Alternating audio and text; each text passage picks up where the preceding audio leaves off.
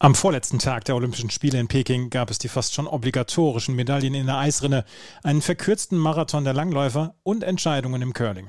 All das jetzt bei Flair der Ringe auf meinsportpodcast.de. Das Flair der Ringe. Der Podcast rund um die Olympischen Spiele auf meinsportpodcast.de. Herzlich willkommen zur Zusammenfassung des vorletzten Tages der Olympischen Spiele, an dem nochmal viel durcheinander gekommen ist. Der Langlaufmarathon der Männer wurde verkürzt, der Teamwettbewerb bei den Alpinen wurde verschoben, der Wind und die Kälte sorgten nochmal für ein bisschen Chaos. Mein Name ist Andreas Thies und mit den Kollegen Malte Asmus und Moritz Knorr und in Kooperation mit dem Sportinformationsdienst bringe ich euch auf den neuesten Stand. Wir starten mit der Entscheidung im Zweierbob der Frauen. Ja, und Malte Asmus hat sich das Rennen angeschaut im Zweierbob der Frauen. Malte, ich habe es in der Anmoderation die obligatorische Goldmedaille für Deutschland genannt. Das war eine beeindruckende Leistung von Laura Nolte und Deborah Levy.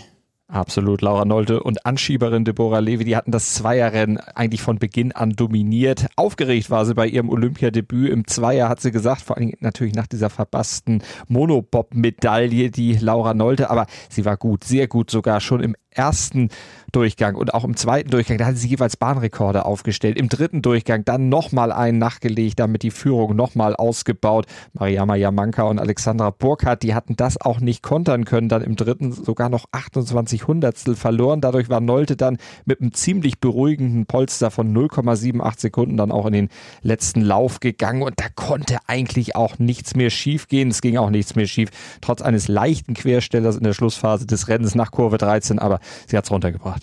Die Kurve 13, die berühmte Kurve 13, die ja. uns in den letzten zwei Wochen so verfolgt hat. Also Gold an Nolte und Platz zwei für Mariana Jamanka. Historisch. Der erste Bob-Doppelsieg bei den Frauen und das dritte deutsche Gold im Zweier nach Sandra Kriasis 2006 und Jamanka 2018. Genau, und die holte jetzt eben nochmal Silber und auch deren Fahrt im vierten Durchgang. Also die müssen wir mal würdigen. Die war fehlerlos, die war richtig stark.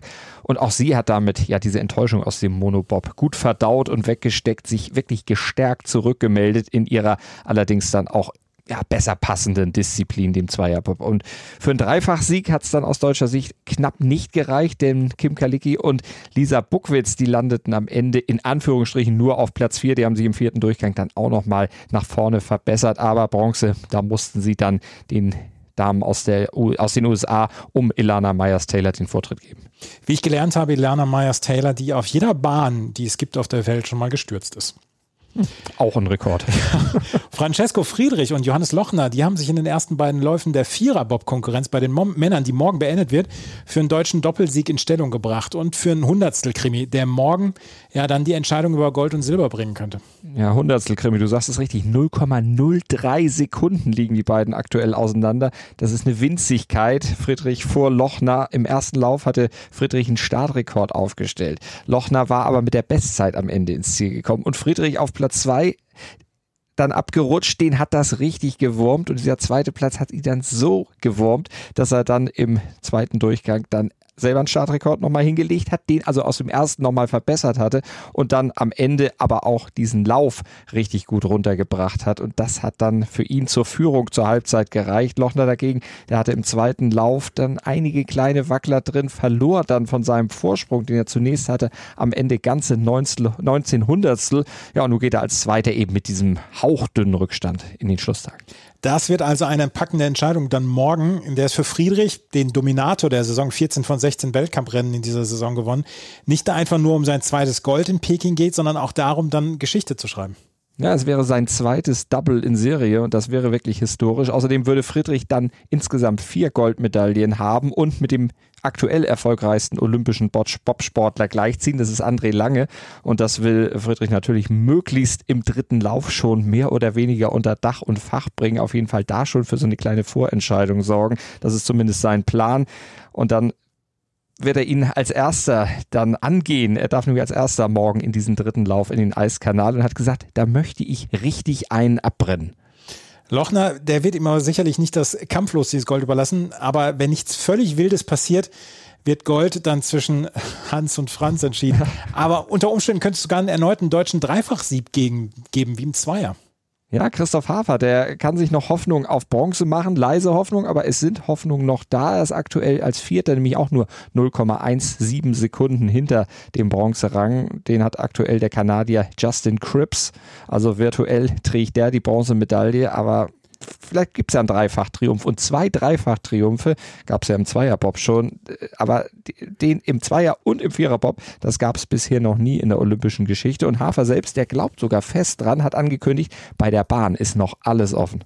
Wir werden es morgen erleben und natürlich bei Flair der Ringe hier auf meinsportpodcast.de dann auch besprechen und euch nochmal auf den neuesten Stand bringen. Aber wir gehen jetzt zum Skilanglauf. Malte hören wir später nochmal. Der Skilanglauf über die 50 Kilometer ist eigentlich der große Abschluss der Langlaufwettbewerbe bei den Männern. Eigentlich. Heute wurde nur ein, wenn man so will, Halbmarathon gelaufen. Christoph Leuchtenberg vom Sportinformationsdienst ist vor Ort und er hat mir zu dem Wettbewerb einige Fragen beantwortet. Christoph, der Langlauf wurde von 50 Kilometern auf 30 Kilometer verkürzt. Was waren die Gründe und wie haben die Athleten diese Verkürzung aufgenommen? Die äh, FIS hatte kurz vor dem Rennen, also wirklich erst eine Stunde vorher beschlossen, dass wegen der eisigen Kälte und vor allem wegen der Winde das Rennen heute zum Abschluss von 50 Kilometern äh, deutlich verkürzt wird. Letztlich waren es 28,4 Kilometer. Es war eine gute Entscheidung. Die Frage ist nur, warum sie so spät getroffen wurde, weil es ist genau heute das Wetter eingetreten, was man auch ähm, prognostiziert hat. Und dementsprechend waren noch einige Athleten etwas verstimmt. Der Brite Andrew Musgrave hielt die ähm, Entscheidung für einen fucking Joke, hat er gesagt. Ähm, durch die Verkürzung wird es nicht weniger kalt und nicht weniger windig. Klar, aber durch die Verkürzung sind die Sportler natürlich weitaus kürzer im Wind gewesen. Das haben auch die deutschen Sportler heute so gesagt. Es war insgesamt wirklich eine gute Entscheidung. Alexander Bolschnow krönt sich mit Gold zum König der Langläufer. Es war die fünfte Medaille insgesamt für Bolschnow, der auch schon den Skiathlon gewann und in der Staffel siegreich war. Wie verlief das Rennen? Der Sieger war Alexander Bolschunow, der holt hier in seinem fünften Rennen auch die fünfte Medaille. Man kann sagen, er ist der König dieser Wettbewerbe, dreimal Gold. Das war stark und er war heute auch der Stärkste. Er hatte vor einer Woche, also vor zwei Wochen war es sogar schon, hier auch den Skiathlon gewonnen und auf den langen Distanzen ist er einfach nicht zu schlagen. Er hat auch die Staffel zu Gold geführt und ähm, es war eigentlich ein langer ähm, Abnutzungskampf und da war Bolschnow, die ganze russische Mannschaft, eigentlich am stärksten. Sie haben auf den letzten 10 Kilometer das Tempo immer höher geschraubt, und letztlich ähm, führte das zum Erfolg. Was sagst du zum Abschneiden der deutschen Läufer? Bester Deutscher ist Jonas Dobler auf Platz 20.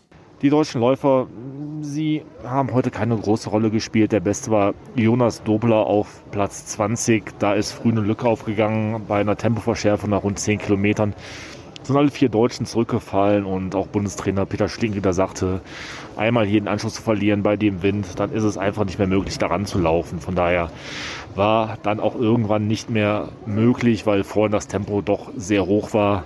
Wenn du ein Fazit der Langlaufwettbewerbe bei den Männern ziehen würdest, welches wäre das? Insgesamt war es hier doch ein gutes Abschneiden der deutschen Läufer. Natürlich nicht auf dem Niveau der Damen, die Gold und Silber geholt haben. Aber es war insgesamt sehr ordentlich mit einigen Platzierungen im Bereich um die Top 10.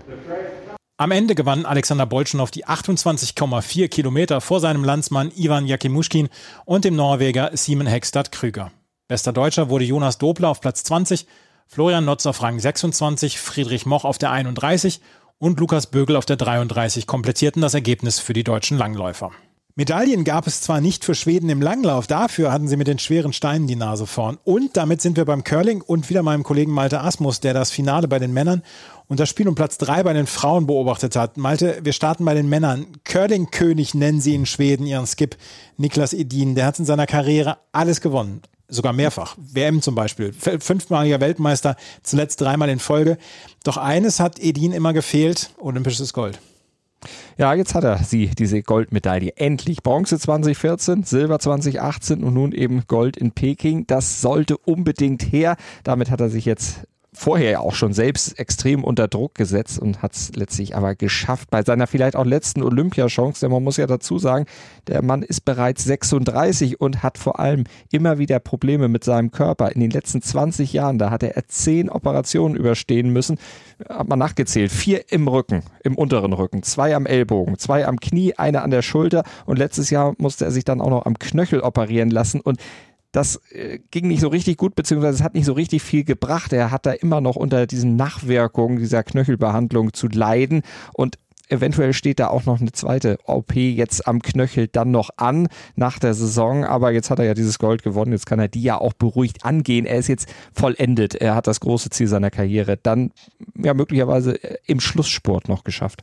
Ja, und das auf ziemlich spannende Weise. Also das, äh, das Spiel war wirklich ganz, ganz großartig spannend. 4, äh, 5 zu 4 gewannen die Schweden im Extra End gegen Großbritannien. Die Briten hatten gehofft, knapp 100 Jahre nach ihrem Gold 1924 in Chamonix wieder den Titel zu holen. Aber knapp gescheitert. Ja, aber an einem wirklich auch verdienten Olympiasieger Schweden. Das muss man auch dazu sagen. 6 zu 0 Siege, das war das Ergebnis nach der Gruppenphase. Also da sind sie souverän durchgekommen und auch in der K.O.-Runde waren sie dann nicht zu schlagen. Genauso wenig wie am Ende im Finale. Und da haben die Schweden tatsächlich die Führung der Briten aus dem ersten End erstmal kontern müssen, sind dann vorbeigezogen, führten zur Pause 3 zu 2. Im siebten End, da kam Großbritannien durch den Stil nochmal wieder zurück. 3 zu 3 hieß es dann vor den letzten drei Ends und da legte dann dann Schweden im achten durch Edin ein Draw wieder vor und mit dem allerletzten Stein des zehnten Ends holte sich Großbritannien dann noch die Verlängerung. Also das wurde dann wirklich erst im Stechen sozusagen entschieden und da hatten die Schweden dann das Recht des letzten Steins, aber hatten das Ding schon vorher entschieden. Das brauchten sie dann gar nicht mehr spielen. Schweden also endlich Curling-Olympiasieger bei den Männern vor Großbritannien und Kanada. Bei den Frauen fiel heute dann noch die Entscheidung über Bronze zwischen den Schwedinnen und der Schweiz. Wer hat sich am Ende die Medaille geholt?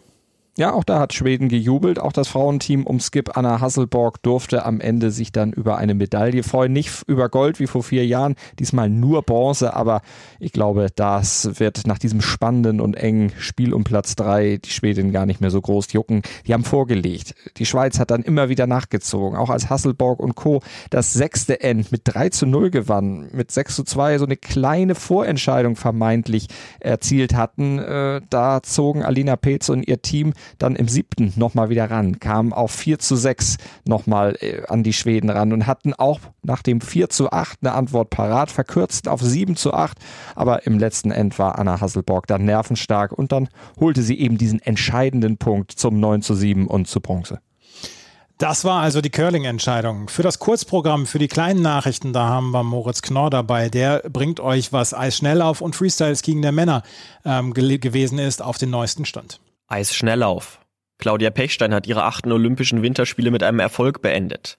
Drei Tage vor ihrem 50. Geburtstag erreichte die fünfmalige Olympiasiegerin als einzige deutsche Starterin das Finale des Massenstarts und belegte dort einen achtbaren neunten Rang. Ihre dritte Goldmedaille in Peking bejubelte Irene Schuten aus den Niederlanden. Nach den Siegen über 3000 und 5000 Meter verwies Schuten Ivani Blandin und Francesca Lollobrigiga auf die Plätze 2 und 3. Bei den Männern siegte Topfavorit Bart Swing aus Belgien vor den Südkoreanern Chung Ye-won und Lee Seong-hoon. Er sicherte Belgien damit überhaupt erst die zweite olympische Goldmedaille bei Winterspielen und die erste seit 74 Jahren. Halfpipe.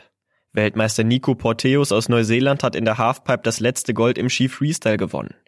Dem 20-Jährigen gelang nach drei Durchgängen bei böigem Wind die beste Fahrt, 93 Punkte aus dem ersten Run reichten zum Sieg. Sein Sturz beim letzten Lauf blieb ohne Folgen. David Weiss aus den USA sicherte sich Silber, sein Landsmann Alex Ferreira gewann Bronze. Ski Alpin. Der berüchtigte Wind am Olympiaberg sorgt für eine Verschiebung der letzten Entscheidung bei den Skirennläufern. Das wegen heftiger Böen zunächst mehrmals verlegte und letztlich abgesagte Teamevent soll nun am Sonntag um 2 Uhr deutscher Zeit nachgeholt werden. Am Ende noch zwei Entscheidungen, die heute spät abends chinesischer Zeit fielen. Im Auskunftslauf der Paare wurden die Nachfolger von Aljona Savchenko und Bruno Massot gesucht. Den Sieg holten sich nach hochklassiger Entscheidung die Chinesen Sui Wenjing und Han Kong. Sie gingen als knappe Sieger hervor. Die beiden Chinesen siegten vor Jewgenia Tarasova und Wladimir Morozov aus Russland sowie deren Landsleuten, den aktuellen Weltmeistern Anastasia Mischkina und Wladimir Alexander Galjamov. Die ausgelaugt von einer neuntägigen Quarantäne und am Rande eines körperlichen Zusammenbruchs stürzte der dreimalige deutsche Meister Nolan Segert mit Partnerin Minerva Hase in Peking auf den letzten 16. Platz ab. Im Eishockey der Männer hat die Slowakei die Bronzemedaille gewonnen. Im Spiel um Platz 3 besiegten die Slowaken nach Toren von Juraj Slavkovski und Samuel Takac im zweiten Drittel das Team aus Schweden mit 4 zu 0. Die Schweden hatten zwar noch alles nach vorn im dritten Drittel geworfen, doch 90 Sekunden vor Schluss erhöhte Slavkovski auf 3 zu 0 und Regenda mit einem Empty Netter sorgte für die erste olympische Medaille für die Slowakei im Eishockey. Wir kommen zur Vorschau auf morgen, auf den letzten Tag von Olympia 2022. Über die letzte Bob-Entscheidung, da haben wir schon gesprochen. Also Daumen drücken für einen deutschen Dreifachsieg im Yanking Sliding Center. Im Curling bestreiten die japanischen und britischen Frauen das Finale. Und im Eishockey, da duellieren sich Finnland und das äh, Team des russischen Olympischen Komitees im Endspiel. Ja, das russische Team, das hatte sich durch einen Sieg im Pen Penaltyschießen gegen Schweden im Halbfinale durchgesetzt und kam dann in dieses Finale und darf damit ja den Titel von Pyeongchang sozusagen verteidigen. Und das lag auch daran, dass das eigentlich favorisierte Schweden die eigene anfängliche Überlegenheit in diesem Halbfinale nicht richtig genutzt hatte. Und weil Ivan Fedotov im russischen Tor natürlich auch schon richtig, richtig guter Goalie ist, der hat da ziemlich viel dann auch entschärft. Und das alles zusammen, das stärkte dann das Selbstvertrauen des Bornaya, die jetzt mit ganz, ganz breiter Brust im Finale auf Finnland treffen wird. Die Finnen, die hatten es zumindest vom Ergebnis her leichter gehabt als äh, die Russen. Die Finnen mussten gegen die Slowakei ran, die ja die Deutschen rausgekegelt hatten und da hatten die Finnen mit 2 zu 0 die Oberhand behalten. Aber das relativ souveräne Ergebnis, das täuscht dann am Ende doch über den Spielverlauf so ein bisschen weg, denn das war doch letztlich ganz schön spannend und ich glaube, spannend wird es auch im Finale. Ja, und ähm, die Slowakei konnte sich dann ja noch mit Bronze trösten, wie ich es vorhin schon erwähnt habe. Skilanglauf gibt es auch noch. Die Frauen beenden die Wettkämpfe mit dem hoffentlich 30 Kilometer Freistilrennen. Viktoria Karl, Pia Fink und Antonia Fräbel sind aus deutscher Sicht mit dabei. Favoritin ist allerdings natürlich Therese Johaug aus Norwegen. Die hat angekündigt, dass diese 30 Kilometer ihr letztes Olympiarennen sein werden. Und vielleicht dann auch ihre dritte Goldmedaille von Peking nach dem Skiathlon und den 10 Kilometer. Jessica Diggins aus den USA und die Schwedin Ebba Andersson werden da sicher was gegen haben. Genau, und da gibt es ja noch den wetterbedingt ausgefallenen Teamwettbewerb der Alpinen nachzuholen. Und da haben die Deutschen dann auch nochmal eine Chance, vielleicht doch noch eine Medaille mitzunehmen aus Peking. Und das gleiche gilt natürlich auch für Michaela Schifrin. Auch die hat jetzt noch eine Chance, das Ganze etwas positiver zu gestalten. Wird wahrscheinlich nicht so einfach, aber es geht dann ja auch im K.O.-Modus sozusagen. Los, Emma Eicher, Lena Dörr, Kira Weidle, Julian Rauchfuß, Alexander Schmidt und Linus Strasser. Für die geht es dann ab 2 Uhr mitteleuropäischer Zeit erstmal mit dem Achtelfinale los. Das alles also morgen noch und morgen wird es natürlich auch ein letztes Mal Flair der Ringe hier auf meinsportpodcast.de geben in Kooperation mit dem Sportinformationsdienst. Das war es für die neue Ausgabe. Wenn euch das gefällt, was wir hier machen, freuen wir uns über Bewertungen, Rezensionen auf iTunes und Spotify. Vielen Dank fürs Zuhören. Bis zum nächsten Mal. Auf Wiederhören. Das Flair der Ringe. Der Podcast rund um die Olympischen Spiele auf meinsportpodcast.de. Wie baut man eine harmonische Beziehung zu seinem Hund auf? Puh, gar nicht so leicht. Und deshalb frage ich nach, wie es anderen Hundeeltern gelingt, beziehungsweise wie die daran arbeiten. Bei Iswas Dog reden wir dann drüber. Alle 14 Tage neu mit mir, Malte Asmus und unserer Expertin für eine harmonische Mensch-Hund-Beziehung, Melanie Lippisch. Iswas Dog mit Malte Asmus. Überall, wo es Podcasts gibt.